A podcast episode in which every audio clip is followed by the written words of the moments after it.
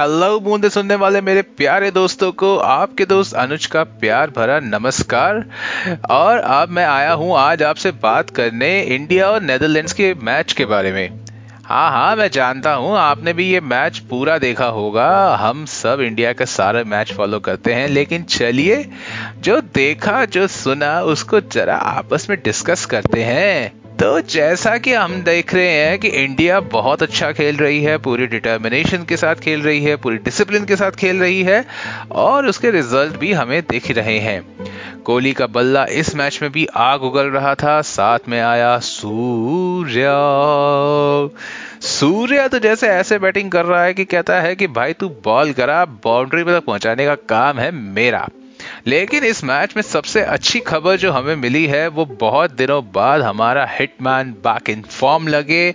Mister skipper, Rohit Sharma back in form top three in top class form cool ऐसा ही चाहिए। के राहुल बेचारा अभी भी स्ट्रगल कर रहा है। अरे मेरे भाई 20 ओवर का मैच है, दो रिव्यू मिलते हैं। तू यूज़ कर भाई, तू आउट नहीं था। अगर के राहुल टाइम पे रिव्यू ले लेता तो वो नॉट आउट था।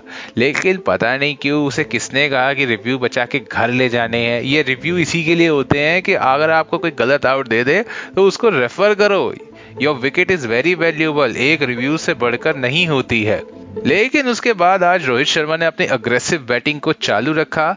आज उनके लक भी साथ थी, उनका कैच छूटा। थोड़ा मुश्किल कैच था, लेकिन कभी कभी ऐसा लक साथ में मिलना ज़रूरी है आपको फॉर्म में वापस आने के लिए।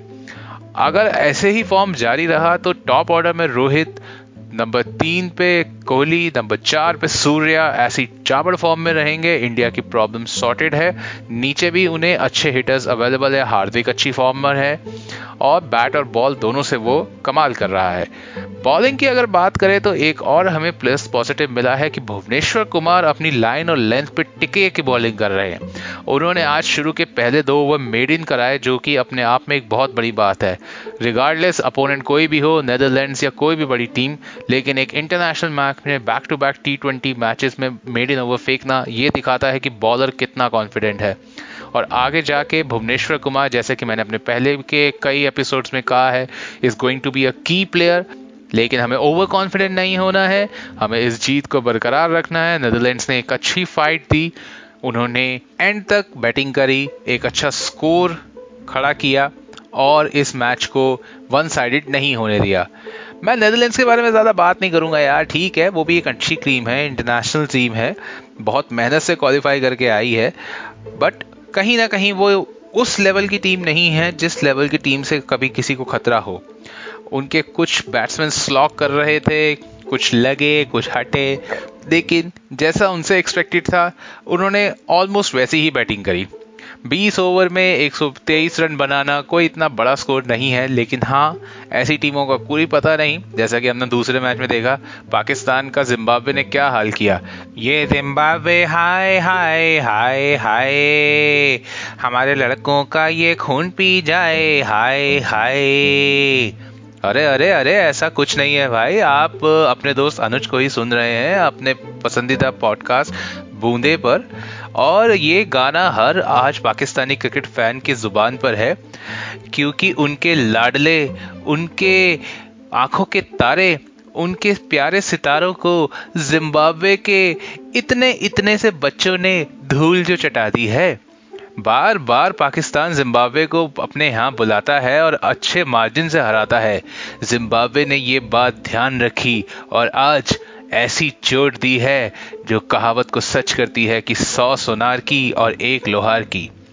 आज के इतने रोमांचक मैच में जहाँ हर गेंद पर एक नया ट्विस्ट, एक नया टर्न था, वहाँ जिम्बाब्वे ने यह दिखा दिया कि कोई भी टीम इस वर्ल्ड कप में कुछ भी कर सकती है।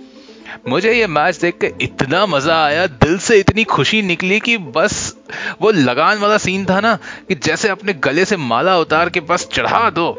बस वो ही थी कि ना मैं राजा और ना मेरे पास कोई माला, लेकिन दिल से आज जो जिम्बाब्वे वालों के लिए दुआ निकली है, वो कहीं ना कहीं उन्हें लग ज़रूर जाएगी। लेकिन पाकिस्तान के लिए अब आगे की राह बहुत मुश्किल होने वाली है। उनके लिए आने वाला हर मैच डू और डाई है। So you never know India बहुत प्रोफेशनली गेम खेल रहा है डिटर्मेंट लग रहा है हार्ड वर्क उनका अभी तक दिख रहा है and we cheer our team to go to the finals और ये वर्ल्ड कप हम ही उठाएँगे। आप मेरे साथ बने रहिए बूंदे पॉडकास्ट पे। हम आगे के मैचेस के बारे में और बातें करेंगे। आपके कुछ राय, कुछ सुझाव हों तो आप वो हमें ज़रूर भेज सकते हैं हमारे व्हाट्सएप नंबर पे, जो है eight eight seven nine three eight seven five nine one और यार अच्छे अच्छे मैसेजेस भेजिए ताकि मैं उन्हें अपने शो में इंक्लूड करूँ। मुझे बहुत अच्छा लगता है जब आप मुझे अच्छे मैसेजेस भेजते हैं फनी मैसेजेस भेजते हैं।